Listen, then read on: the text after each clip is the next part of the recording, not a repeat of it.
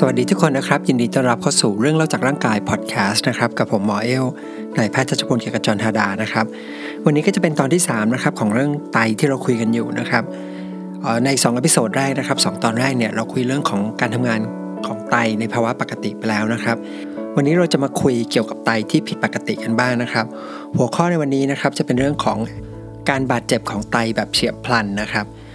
หรือว่าที่ชื่อสมัยก่อน เราจะเรียกว่าเป็นภาวะไตวายเฉียบพลันนะครับชื่อภาษาอังกฤษก็คือว่า acute kidney injury นะครับ หรือว่าย่อว่า AKI acute เนี่ยแปลว่าเฉียบพลันนะครับ kidney แปลว่าไต injury ก็คือการได้รับบาดเจ็บ ส่วนชื่อที่เปลี่ยนนะครับจากคำว่าไตวายเฉียบพลันนะครับมาเป็นไตบาดเจ็บเนี่ยก็เพื่อจะเพิ่มนะครับเหมือนกับให้โฟกัสหรือว่าสนใจปัญหานี้ตั้งแต่เริ่มเริ่มนะครับ ก็คือตั้งแต่ไตเริ่มได้รับการบาดเจ็บ คือไม่รอจนกระทั่งเข้าภาวะไตวาย ทีนี้เรามาดูกันนิดหนึ่งนะครับว่าภาวะนี้คืออะไรนะครับคำตอบแบบตรงไปตรงมานะครับก็คือว่าไตได้รับบาดเจ็บนะครับ ก็คือไม่ว่าจะเป็นจากสาเหตุอะไรก็ตาม ซึ่งสาเหตุที่ทำให้ไตบาดเจ็บเนี่ยมันมีอยู่เยอะมากนะครับ ซึ่งเดี๋ยวจะแจกแจงให้ฟังอีกทีหนึ่งมันมีโรคสารพัดโรคที่ทำเกี่ยวข้องกับไตได้นะครับ ทั้งเป็นเรื่องของที่เกิดขึ้นในไตเอง แล้วว่าเกิดขึ้นภายนอกไตก็ทำให้ไตได้บาดเจ็บได้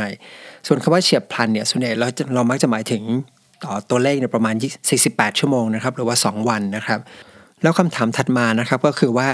แล้วพอเกิดภาวะไตบาดเจ็บเฉียบพลันแล้วเนี่ยมันเกิดผลอะไรตามมาคำตอบก็ตรงไปตรงมานะครับ ก็คือปกติไตทำหน้าที่อะไร หน้าที่เหล่านั้นนะครับ ก็จะทำงานน้อยลง โดยเฉพาะหน้าที่เรื่องของการกำจัดของเสียนะครับหรือว่าของที่มีมากเกินไปเนี่ยออกจากร่างกายผ่านทางปัสสาวะ ของเสียเนี่ยมันก็เลยคั่งมากขึ้นนะครับ เพิ่มขึ้นในเลือดนะครับ อันนี้จะเป็นปัญหาหลัก ทีนี้คำถามถัดไปก็คือว่า แล้วของเสียที่คั่งในเลือดเนี่ยหลักๆ เนี่ยมันมีตัวอะไรบ้างนะครับ หลักๆเนี่ยมันจะมีอยู่ 2 ตัวด้วยกันนะครับที่สำคัญ ตัวแรกก็คือสารที่เรียกว่า BUN นะครับที่เราคุยกันไปคือ blood urea nitrogen นะครับ ซึ่งก็ตามชื่อนะครับก็คือมันคือยูเรียที่อยู่ในเลือด ซึ่งเป็นของเสีย ที่เกิดจากการย่อยโปรตีนนะครับที่เรากินเข้าไป หรือว่าเป็นเรื่องของการย่อยสลายโปรตีนในร่างกายนะครับหรือว่าเป็นเมตาบอลิซึมของโปรตีน ทีนี้ยูเรียที่มากเกินไปเนี่ยมันไม่ดียังไงนะครับยูเรียในเลือดที่มากเกินไป มันมีผลเสียกับหลายระบบมากนะครับอออย่างแรกสุดเลยนะครับก็ตั้งแต่เรื่องของในทางเดินอาหารนะครับในเรื่องลำไส้เนี่ยยูเรียในเลือดที่มากเกินไป มันมีผลให้เกิดการเปลี่ยนแปลงของแบคทีเรียในลำไส้นะครับไปในทิศทางที่เพิ่มการอักเสบของลำไส้เพิ่มขึ้น เกิดภาวะลำไส้รั่วเนี่ยมากขึ้นนะครับยูเรียมันมีผลกับเซลล์พวกเซลล์ไขมันด้วยนะครับทำให้ตัวเซลล์ไขมันเนี่ยมันดื้อต่ออินซูลินทำให้มีความเสี่ยงต่อภาวะโรคหรือว่าโรคเบาหวานนะครับเนี่ยมากขึ้น นอกเหนือจากนั้นก็เป็นเรื่องของตัวเส้นเลือดนะครับ ตัวยูเรียเนี่ยก็มีผลต่อพวกเส้นเลือดต่างๆ ในร่างกายด้วยทำให้ความเสี่ยงที่จะเกิดพวกโรคเส้นเลือดของหัวใจนะครับ เส้นเลือดสมองเนี่ยมันเพิ่มขึ้น แล้วยูเรียเนี่ยที่สำคัญก็คือมีผลเสียนะครับเป็นเป็นพิษกับสมอง และนี่ก็คือข้อเสียนะครับหรือว่าผลเสียที่เกิดขึ้นถ้ายูเรียในเลือดเนี่ยมันคั่งหรือว่าสูงมากเกินไป ของเสียตัวที่2นะครับหลักๆ ที่ไตพยายามจะขับออกนะครับก็คือสารที่มีชื่อว่าครีเอตินีนนะครับครีเอตินีนเนี่ยคืออะไร มันเป็นของเสียนะครับเป็นสารเคมีตัวหนึ่งที่จะออกมานะครับเวลาที่เราใช้กล้ามเนื้อนะครับใช้พลังงาน ซึ่งพวกนี้มันก็จะมีการสลายออกมาตามปกติอยู่แล้วนะครับ มันเหมือนกับว่าเราขับรถก็ต้องมีออกควันเสียออกมานะครับ เช่นเดียวกันเวลาเราใช้กล้ามเนื้อนะครับ จะมีสารที่ชื่อว่า CPK เนี่ยมันถูกย่อยสลายไป แล้วจะได้เป็นของเสียออกมาที่ชื่อว่าครีเอตินีนทีนี้พอพูดถึงชื่อครีเอตินีนนะครับผมขอพูดถึงตัวอีกตัวหนึ่งนะครับ ก็คือคำว่าครีเอทีนนะครับ ซึ่งผมเชื่อว่าคนที่ชอบออกกำลังกายนะครับ หรือบางคนที่กินพวกอาหารเสริม หรือว่ายกพวกยก weight แล้วอยากจะสร้างกล้ามเนี่ย บางคนอาจจะกินอาหารเสริมที่ชื่อว่าครีเอทีนนะครับเพื่อให้มีแรงในการยกพวก weight เนี่ยมากขึ้น ทีนี้ก็เลยอยากจะเคลียร์ให้ชัดนะครับว่าคำว่าครีเอทีนกับครีเอทินีนเนี่ยมันคือสารคนละอย่างกันนะครับ แต่ว่ามันเกี่ยวข้องกัน เพราะเมื่อร่างกายเราใช้ตัวครีเอทีนซึ่งมันเป็นโปรตีนที่ปกติมีอยู่ในร่างกายอยู่แล้วเนี่ยคือสะสมอยู่ที่ตัวกล้ามเนื้อนะครับมีอยู่ในสมองออมันจะทำให้เกิดสารครีเอทินีนขึ้นมา ซึ่งสารครีเอทินีนมันคือของที่ร่างกายเนี่ยต้องขับออกไป ทีนี้คำถามว่าครีเอทินีนเนี่ยมันมีพิษมากไหมหรือว่ามันมีผลเสียมากน้อยแค่ไหนเนี่ยต้องบอกว่าไม่มากเหมือนยูเรียนะครับ มันจะเรียกว่าเหมือนเป็นส่วนเกินที่ร่างกายไม่ได้ใช้ประโยชน์มากกว่า เราก็เลยขับออกจากร่างกายไปแต่ 2 ตัวนี้นะครับเป็นชื่อที่น่าจำเพราะว่าอะไร เพราะเวลาที่เราไปตรวจเลือดนะครับเราตรวจค่าไตที่บอกว่าดูการทำงานของไตตัวที่เราตรวจเนี่ยก็คือ 2 ตัวนี้ก็คือตัวบันนะครับ BUN บันนะครับ หรือว่า blood urea nitrogen แล้วก็ตรวจค่า creatinine นะครับ มันก็จะมีค่าปกติอยู่ ถ้าสารสองตัวนี้สูงขึ้น ก็จะบ่งให้รู้ว่าการทำงานของไตของเราเนี่ยอาจจะเริ่มมีปัญหา นอกเหนือจาก 2 ตัวนี้นะครับ นอกก็คือ creatinine กับ BUN นะครับหมอเนี่ยก็จะมีการคำนวณค่าตัวเลขออกมาอีกตัวหนึ่งนะครับ เป็นค่าที่เราเคยคุยกันไปก่อนหน้านะครับในพิโซดก่อนก่อนหน้า ก็คือค่าที่ชื่อว่า GFR นะครับ ย่อมาจาก glomerular filtration rate นะครับ ซึ่งจริง ๆ มันก็คือความเร็วในการกรองของไตนะครับ หรือว่าประสิทธิภาพในการกรองของไตว่าดีแค่ไหน ซึ่งในการคำนวณเนี่ยก็จะใช้ค่าเครตินินที่วัดได้เนี่ยไปคำนวณ ซึ่งก็จะบอกให้รู้ว่าไตของเราเนี่ยทำงานได้อยู่ประมาณสักแค่ไหนนะครับ และนั่นก็คือผลที่เกิดขึ้นนะครับจากภาวะไตวายเฉียบพลันนะครับ ก็คือว่ามันจะมีการคั่งของของเสียนะครับ ก็คือ BUN กับครีเอตินีนนะครับ แต่ปัญหาไม่ใช่แค่เรื่องของการขับของเสียไม่ได้นะครับ แต่จะเสียเรื่องของสมดุลต่างๆ ที่เราคุยกันไปใน episode ที่แล้วนะครับ ก็คือเราคุยกันไว้ว่าไตเนี่ยควบคุมสมดุล หลาย ๆ อย่างในร่างกายเรานะครับ ไม่ว่าจะเป็นเรื่องของสมดุลของเกลือแร่นะครับสมดุลของกรดด่าง โดยเฉพาะเกลือแร่เนี่ยสำคัญมากนะครับ เพราะว่าเกลือแร่อย่างที่คุยกันไปใน episode ก่อนหน้าว่าเกลือแร่มันมีผลต่อการทำงานของระบบประสาทนะครับทำให้ระบบประสาทในร่างกายของเราเนี่ยเหมือนกับระบบไฟฟ้าเนี่ยมันเสียหายไป มันทำงานรวนไป ทีนี้ก็มาถึงคำถามว่า แล้วคนที่เกิดภาวะไตวายเฉียบพลันเนี่ยนะครับหรือว่าไตบาดเจ็บเฉียบพลันเนี่ยจะมีอาการอะไรบ้างคำตอบนะครับตรงไปตรงมาเลยนะครับก็คือว่า อันที่หนึ่งมันเกิดจากการข้างของน้ำนะครับ ก็คือพอพอไตทำงานน้อยลงเนี่ยก็ขับน้ำได้น้อยลง ก็จะมีน้ำข้างในร่างกายเนี่ยเพิ่มขึ้น ก็จะมีอาการบวมนะครับ จะมีปัญหาเรื่องของน้ำท่วมปอดเกิดขึ้นได้นะครับทำให้หายใจเหนื่อยหายใจลำบาก อันที่2ก็คืออาจจะเป็นพิษถ้ารุนแรงก็จะมีพิษจากยูเรียนะครับก็พิษจากยูเรียอย่างที่ว่าไปก็คือมีผลเสียต่อสมองนะครับผู้ป่วยก็จะมีอาการสับสนนะครับ หรือว่าบางคนมีการคลื่นไส้อาเจียน แล้วก็รุนแรงมากเนี่ยจะถึงขั้นชักนะครับ หรือว่าโคม่าได้ ผลเสียจากเกลือแร่ที่เพิ่มขึ้นนะครับ เช่นมีการเปลี่ยนแปลงของโพแทสเซียมในเลือดนะครับ ก็จะส่งผลกระทบต่อพวกระบบไฟฟ้าในร่างกายนะครับ มีผลต่อการทำงานของเส้นประสาท แล้วตัวที่เรากลัวเนี่ยก็คือเรื่องของหัวใจนะครับ เพราะว่าอย่างที่คุยกันไปตอนที่คุยเรื่องหัวใจว่าหัวใจเนี่ยมันทำงานด้วยระบบไฟฟ้าถูกไหมครับ ทีนี้พอระบบไฟฟ้ามันรวนเนี่ยมันก็ทำให้เกิดภาวะหัวใจเต้นผิดจังหวะได้ พอหัวใจเต้นผิดจังหวะเนี่ยบางครั้งการทำให้การสูบฉีดเลือดไปเลี้ยงส่วนต่างๆของร่างกายเนี่ยก็ทำได้ไม่ดี และนั่นก็เป็นอาการหลักๆนะครับที่จะเกิดขึ้นกับผู้ป่วยที่มีภาวะไตบาดเจ็บเฉียบพลันนะครับ คราวนี้เราจะดูกันต่อนะครับว่า ใครบ้างนะครับที่จะเกิดภาวะนี้ขึ้นมานะครับ หรือว่าสาเหตุอะไรบ้างที่นำไปสู่ภาวะไตบาดเจ็บเฉียบพลันได้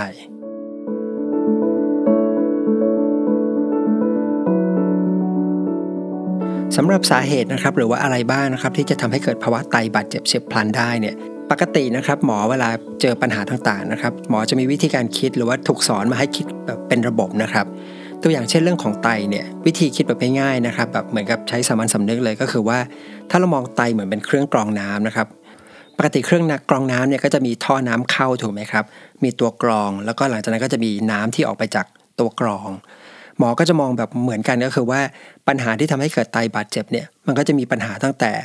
อันที่ 1 ก็คือตั้งแต่เส้นเลือดที่จะวิ่งเข้าไตนะครับ อันที่ 2 ปัญหาเนี่ยเกิดขึ้นขึ้นที่ตัวไตเอง อันที่ 3 ก็คือว่าปัญหาเนี่ยเกิดขึ้นหลังจากที่เลือดเนี่ยวิ่งออกจากไตไปแล้ว จากนั้นพอเราแบ่งเป็น 3 หัวข้อใหญ่ๆนะครับเราก็มาแจกแจงดูทีละหัวข้อนะครับว่ามันจะเกิดจากอะไรได้บ้าง เริ่มจากอันแรกนะครับก็คือ ปัญหาที่เกิดขึ้นก่อนที่เส้นเลือดเนี่ยจะเข้าไตนะครับ ภาษาทางการแพทย์หรือภาษาอังกฤษจะใช้คำว่า pre renal นะครับ pre ที่แปลว่าก่อนนะครับ pre pre ตัว renal เนี่ยที่แปลว่าไต ก็คือสาเหตุมันเกิดขึ้นก่อนที่เส้นเลือดจะเข้าไต หมายความว่ายังไงนะครับ ปัญหาหรือว่าโรคต่างๆ ที่เกิดอยู่ในกลุ่มนี้นะครับ มันคือการที่เลือดเนี่ยมาเลี้ยงที่ไตน้อยลง และทำให้ไตเนี่ยเกิดปัญหาขึ้นคำถามถัดไปก็คือต้องถามว่าแล้วอะไรที่ทำให้เลือดเนี่ยมาที่ไตน้อยลง ซึ่งคำตอบเนี่ยมันก็มีสาเหตุได้มากมายนะครับ ไม่ว่าจะเป็นเรื่องของการที่มีเลือดในร่างกายน้อยลงนะครับ หรือว่าปริมาณในเลือดเนี่ยน้อยลง เช่นนะครับได้รับบาดเจ็บนะครับ เช่นถูกมีดแทงนะครับ โดนยิงหรือว่าเกิดอุบัติเหตุรถยนต์แล้วก็เสียเลือดไปนะครับทำให้เลือดเราเนี่ย มีปริมาณน้อยลง ความดันตกนะครับ เลือดก็เลยมาเลี้ยงที่ไตน้อยลง พอเลือดมาที่ตัวไตซึ่งทำหน้าที่กรองของเสียออกจากร่างกายน้อยลงเนี่ยของเสียก็จะออกจากร่างกายน้อยลง อันนี้ตรงไปตรงมานะครับ แล้วไตเนี่ยยังเกิดภาวะการขาดเลือดที่จะมาเลี้ยงตัวไตด้วยทำให้ไตเนี่ยได้รับบาดเจ็บ หรือว่าจะเป็นเรื่องของการเสียน้ำนะครับ ซึ่งต้องบอกว่าการเสียน้ำหรือว่าขาดน้ำมันต้องรุนแรงนิดหนึ่งนะครับ ไม่ใช่ว่าแค่ ออดื่มน้ำน้อยแค่นิดๆหน่อยๆแล้วเกิดภาวะไตบาดเจ็บ แต่จะเป็นลักษณะเช่น วันที่อากาศร้อนมากๆนะครับแดดเปรี้ยงๆนะครับแล้วเราไปเอาวิ่งมาราธอนนะครับเป็นชั่วโมงชั่วโมงแล้วเราไม่ดื่มน้ำเลย หรือว่าคนที่ติดอยู่ในทะเลทรายนะครับโดนแดดเผาเสียน้ำไปกับเหงื่อ กับลมหายใจแต่ว่าไม่มีน้ำดื่มเลย หรือที่พบบ่อยกว่านั้นเนี่ยก็จะเป็นเรื่องของคนท้องเสียนะครับ เช่น สมัยโบราณเนี่ยตอนที่เรายังไม่มีพวกน้ำเกลือแร่นะครับหรือยังไม่มีการให้ให้สารน้ำทางเส้นเลือดเนี่ย คนที่ป่วยเป็นโรคอะฮิวาแบบรุนแรงนะครับ เสียน้ำไปเรื่อยๆเนี่ยก็ทำให้เกิดภาวะไตบาดเจ็บเฉียบพลันได้นะครับ หรือว่าจะเป็นเรื่องของคนที่อาเจียนมากๆนะครับอาเจียนที่แบบ 20 ครั้ง 30 ครั้งหรือมากกว่านั้นนะครับคือเสียน้ำจากทางเดินอาหารเนี่ยจำนวนมาก แล้วก็ไม่สามารถที่จะกินอะไรเข้าไปได้หรือว่าดื่มน้ำได้ ร่างกายก็จะขาดน้ำมากนะครับ จนถึงขั้นที่เรียกว่าอาจจะเกิดภาวะไตบาดเจ็บเฉียบพลันได้เหมือนกัน แล้วผลที่ตามมาก็คือว่าเลือดเนี่ยไปที่ไตน้อยลงนะครับ ความดันตกเลือดไปที่ไตน้อยลง มันก็จะเกิด 2 ปัญหาด้วยด้วยกัน อย่างแรกก็คือออกซิเจนที่ไปเลี้ยงไตน้อยลงทำให้เซลล์ของไตเนี่ยขาดออกซิเจน แล้วก็เริ่มตายไปได้ อย่างที่ 2 ก็คือว่าเลือดมันไปกรองที่ไตน้อยนะครับ ของเสียเนี่ยก็เลยไม่ไม่ได้ถูกกรองออกไป ก็สะสมในเลือดเนี่ยเพิ่มมากขึ้น นอกเหนือไปจากการขาดน้ำนะครับสาเหตุที่เรียกว่า pre-renal หรือว่าก่อนไตเนี่ยก็จะเป็นเรื่องของตัวหัวใจก็ได้นะครับ ก็คือว่าน้ำในเลือดเนี่ยมันมีปกติ แต่ความดันเลือดเนี่ยมันตกทำไมความดันเลือดตก เพราะว่าหัวใจมีปัญหาทำไมหัวใจมีปัญหา สาเหตุก็เหมือนที่เราคุยกันไปตอนที่เราคุยเรื่องของหัวใจนะครับซีรีส์หัวใจนะครับก็จะมีปัญหาเนี่ยมากมายนะครับอาจจะเป็นปัญหาที่ตัวกล้ามเนื้อหัวใจเองนะครับอาจจะเป็นปัญหาที่ตัวเส้นเลือด อาจจะเป็นปัญหาที่ระบบไฟฟ้า ซึ่งถ้าใครยังไม่ได้ฟังนะครับก็แนะนำว่าย้อนกลับไปฟังซีรีส์ที่เราคุยเรื่องของหัวใจนะครับเราก็จะเห็นภาพที่เชื่อมต่อกันมากขึ้น นอกเหนือจากนี้นะครับปัญหาก็จะอยู่ที่ปอดได้นะครับ ตัวอย่างเช่นนะครับเกิดมีริ่มเลือดนะครับเกิดขึ้นที่ไหนสักที่ในร่างกายแล้วริ่มเลือดมันเกิดลอยไปอุดตันที่ปอด พอไปอุดตันที่ปอดปุ๊บมันก็จะเกิดผลเสียต่างๆ ตามมานะครับ เช่นเรื่องของภาวะความดันความดันในปอดเนี่ยมันเพิ่มขึ้นนะครับหรือว่าเลือดเนี่ยเข้าไปในปอดแล้วมันไม่สามารถผ่านปอดออกไปได้ ก็ทำให้เหมือนกับระบบไหลเวียนของเลือดมีปัญหา ซึ่งมันก็จะไปกระทบกับหัวใจ พอกระทบหัวใจเสร็จมันก็ไปมีปัญหากับไตได้เหมือนกัน ส่วนสาเหตุถัดไปที่อาจจะเป็นไปได้นะครับ อาจจะเป็นที่เรื่องของตัวเส้นเลือดนะครับ เส้นเลือดมันก็จะมี 2 อย่าง อย่างแรกอาจจะเป็นเส้นเลือดในร่างกายส่วนอื่นๆเนี่ยมันเกิดขยายตัวขึ้นมา ก็จะทำให้ความดันเลือดของเราเนี่ยตกลง เพราะว่าเลือดมันไปกองอยู่ในเส้นเลือดนะครับ ส่วนสาเหตุว่าทำไมเส้นเลือดมันถึงขยายตัวขึ้นมาอย่างมากมายขนาดนั้นนะครับจริงๆเราคุยกันไปแล้วนะครับ ตอนที่เราคุยกันเรื่องช็อกนะครับ ก็เป็นน่าจะเป็นตอนที่ 7 ตอนที่เราคุยเรื่องของหัวใจนะครับ ซึ่งตอนนั้นเราคุยกันว่ามันมีสาเหตุหลายอย่างมาก อาจจะเป็นเรื่องของอการแพ้นะครับ เช่นที่เรียกว่า anaphylactic shock นะครับหรือว่าอาจจะเป็นเรื่องของภาวะติดเชื้อนะครับ รุนแรงติดเชื้อในกระแสเลือดก็ทำให้เกิดเส้นเลือดมันขยายตัวได้ หรืออาจจะเป็นกรณีที่เกิดจากการบาดเจ็บของแถวไขสันหลังนะครับ ซึ่งก็จะมีเส้นประสาทมาเลี้ยงพวกเส้นเลือดต่างๆ พอเส้นประสาทมีปัญหา ตัวตัวเส้นเลือดเนี่ยก็เลยมีปัญหาตามนะครับทำให้เกิดภาวะที่เรียกว่า neurogenic shock ก็คือเส้นเลือดมันขยาย ทีนี้พอเส้นเลือดมันขยายพร้อมกันเนี่ยเลือดก็ไปกองอยู่ในเส้นเลือดนะครับทำให้ความดันเลือดตกลง เลือดก็มาเลี้ยงไตน้อยลง ก็จะเกิดผลกระทบต่างๆ ที่เราคุยกันไป อีกปัญหาหนึ่งของเส้นเลือดนะครับคราวนี้อาจจะไม่ใช่เรื่องของเส้นเลือดขยายแต่เป็นเส้นเลือดตีบ ก็คือตัวเส้นเลือดแดงนะครับที่จะนำเลือดวิ่งเข้าสู่ไตเนี่ยมันเกิดมีปัญหาก็คือเส้นเลือดเนี่ยมันตีบแคบลงหรือว่ามันแข็ง ผลก็คือไตเนี่ยจะขาดเลือดนะครับ แต่ว่าอาจจะไม่ใช่แค่เส้นเลือดแดงเส้นใหญ่ที่นำเลือดวิ่งเข้าไตนะครับ แม้แต่ตัวเส้นเลือดฝอยเล็กๆนะครับที่อยู่ภายในเนื้อไตนะครับที่เราเคยคุยกันไป ถ้าจำกันได้นะครับ เราคุยว่าในไตเนี่ยมันจะมีหน่วยไตเล็ก ๆ อยู่เต็มไปหมดเลยนะครับ เป็นล้านๆหน่วยไตนะครับที่มีชื่อภาษาอังกฤษว่าเนฟรอนหรือจะพูดว่าเป็นตัวกรองตัวเล็กๆๆภายในไตก็ได้นะครับทีนี้ตัวกรองเล็กๆเนี่ยมันก็จะมีเส้นเลือดฝอยวิ่งเข้าแล้วก็มีเส้นเลือดฝอยวิ่งออก จุดสำคัญมันคือตรงนี้ครับ มันจะมียาแก้ปวดกลุ่มหนึ่งนะครับ ซึ่งเราสามารถซื้อได้ตามร้านขายยาทั่วไปนะครับ ไม่ต้องใช้ใบสั่งของหมอ เป็นยาแก้ปวดกลุ่มที่เรียกว่า NSAIDs นะครับ เป็นชื่อย่อนะครับ NSAIDs นะครับ ซึ่งเชื่อว่าหลายคนน่าจะเคยคุ้นเคยดีนะครับใช้กินเวลาแก้ปวดประจำเดือนนะครับ ว่าปวดหลังจากการทำงานหนัก ประเด็นก็คือว่ายากลุ่มนี้เนี่ยมันจะมีผลข้างเคียงนิดนึงถ้าเรากินมากเกินไปเนี่ยมันจะทำให้เส้นเลือดฝอยที่วิ่งเข้าตัวเนฟรอนเนี่ยมันสามารถตีบแคบลงได้ แล้วนึกภาพนะครับมันคือเส้นเลือดฝอยเป็นล้านล้านเส้นเนี่ยมันตีบแคบลงทำให้เลือดเนี่ยไม่สามารถจะวิ่งเข้าไปในตัวเนฟรอนหรือว่าตัวหน่วยกรองเล็กๆเหล่านี้ได้ มันก็เลยทำให้เกิดภาวะไตบาดเจ็บเฉียบพลันได้ และนี่ก็คือสาเหตุนะครับว่าทำไมหมอถึงได้บอกว่ายาพวกเอนเซที่มันซื้อง่ายๆ เหล่านี้เนี่ยเวลากินเนี่ยต้องระวังก็คือกินตามใบกำกับยานะครับ ก็คือว่าไม่กินมากเกินไปนะครับ แล้วก็ไม่กินนานเกินไป เพราะว่ามันจะมีผลเสียกับไตได้ ซึ่งเป็นเรื่องที่พบได้ค่อนข้างบ่อยเลยนะครับ โดยเฉพาะในคนสูงอายุเนี่ยเจอได้เจอได้บ่อย แล้วทั้งหมดนี้นะครับก็คือส่วนหนึ่งนะครับตัวอย่างที่อยากยกให้ฟังนะครับ ว่าปัญหาของที่เรียกว่า pre-renal นะครับหรือว่าปัญหาไตบาดเจ็บเฉียบพลันที่เกิดขึ้นก่อนที่จะเข้าไตเนี่ยมันคืออะไร คราวนี้เรามาดูการบาดเจ็บที่เกิดขึ้นที่ตัวเนื้อไตกันบ้างนะครับ ว่ามันมีสาเหตุจากอะไรได้บ้าง หลักๆเลยนะครับกการบาดเจ็บที่จะเกิดขึ้นกับเนื้อไตเนี่ยอาจจะเกิดได้จาก 3 กลไกนะครับหรือว่า 3 หัวข้อใหญ่ๆด้วยกันนะครับ อย่างแรกก็คือเป็นเรื่องของพวกสารพิษนะครับ สารเคมีต่างๆ หรือว่าพวกยาต่างๆ ซึ่งส่วนใหญ่ก็จะเป็นพวกยาหลาย ๆ ตัวนะครับ ซึ่งมีพิษกับไตนะครับ แต่ยาเหล่านี้ส่วนใหญ่จะเป็นยาที่หมอต้องจ่ายให้นะครับ คือมีใบสั่งยาแพทย์ แล้วก็หมอส่วนใหญ่เวลาจ่ายยาให้ก็จะมีการตรวจค่าไตเป็นระยะระยะอยู่แล้วนะครับ ก็ยกเว้นก็จะมีก็คือตัวเอนเซดที่คุยไปเมื่อกี้ก่อนหน้านะครับ ก็อาจจะต้องรวมอยู่ในกลุ่มนี้ด้วย เพียงแต่ว่ามันเกี่ยวกับเส้นเลือดก็เลยพูด ไปในก่อนหน้าไป นอกเหนือจากเรื่องของยานะครับ ก็จะมีเรื่องของการติดเชื้อนะครับ ซึ่งส่วนใหญ่ก็จะเป็นการติดเชื้อในทางเดินปัสสาวะนะครับแล้วมันก็ลามขึ้นมาจนกระทั่งขึ้นมาถึงที่เนื้อไตได้ อีกสาเหตุที่สำคัญก็คือเป็นเรื่องของการที่ภูมิคุ้มกันของเราเนี่ยมันทำลายที่ไตนะครับ มันโจมตีมาที่ไตของเราเอง ซึ่งโรคในกลุ่มนี้นะครับจะเป็นโรคที่เรียกว่ากลุ่ม autoimmune disease นะครับก็คือโรคที่ภูมิคุ้มกันเนี่ยมันทำงานผิดพลาดแล้วมันก็โจมตีอวัยวะต่างๆ ของร่างกายเรา ส่วนสาเหตุว่าทำไมมันทำลายเอาไตเนี่ยเรายังไม่รู้นะครับ แต่เรารู้ว่ามันมีปัจจัยเสี่ยงหลายอย่างนะครับในในสิ่งแวดล้อมนะครับ และหนึ่งในปัจจัยเสี่ยงสำคัญนะครับ เราเคยคุยกันไปตอนที่เราคุยเรื่องของซีรีส์ไมโครไบโอมนะครับ ก็คือเรื่องของการเปลี่ยนแปลง หรือว่าการเสียสมดุลของแบคทีเรียในลำไส้ใหญ่เนี่ย ก็จะมีผลให้เกิดความเสี่ยงโรคในกลุ่มนี้เนี่ยมากขึ้นได้ ถ้าใครยังไม่ได้ฟังลองไปฟังดูนะครับ และนั่นก็เป็นสาเหตุหลักๆนะครับที่เกิดอันตรายขึ้นกับตัวเนื้อไตได้เองนะครับ ก็คืออีกทีนะครับก็มีเรื่องของออกการติดเชื้อนะครับ เรื่องของพิษจากยาต่างๆนะครับ แล้วก็เรื่องของภูมิคุ้มกันที่ทำร้ายตัวไตของเราเอง คราวนี้มาดูกลุ่มที่3ามนะครับที่ทำให้เกิดการบาดเจ็บของไตได้ ก็จะเป็นกลุ่มที่เลยไตออกมาแล้วนะครับ ก็คือปัญหาจะอยู่นอกไตนะครับ จะอยู่ทางฝั่งขาออก ขาออกที่ว่าเนี่ยหมายถึงอะไรนะครับ ก็จะหมายถึงส่วนที่เป็นท่อปัสสาวะนะครับตั้งแต่ท่อที่เรียกชื่อว่ายูริเตอร์นะครับที่เราคุยกันไปจนมาถึง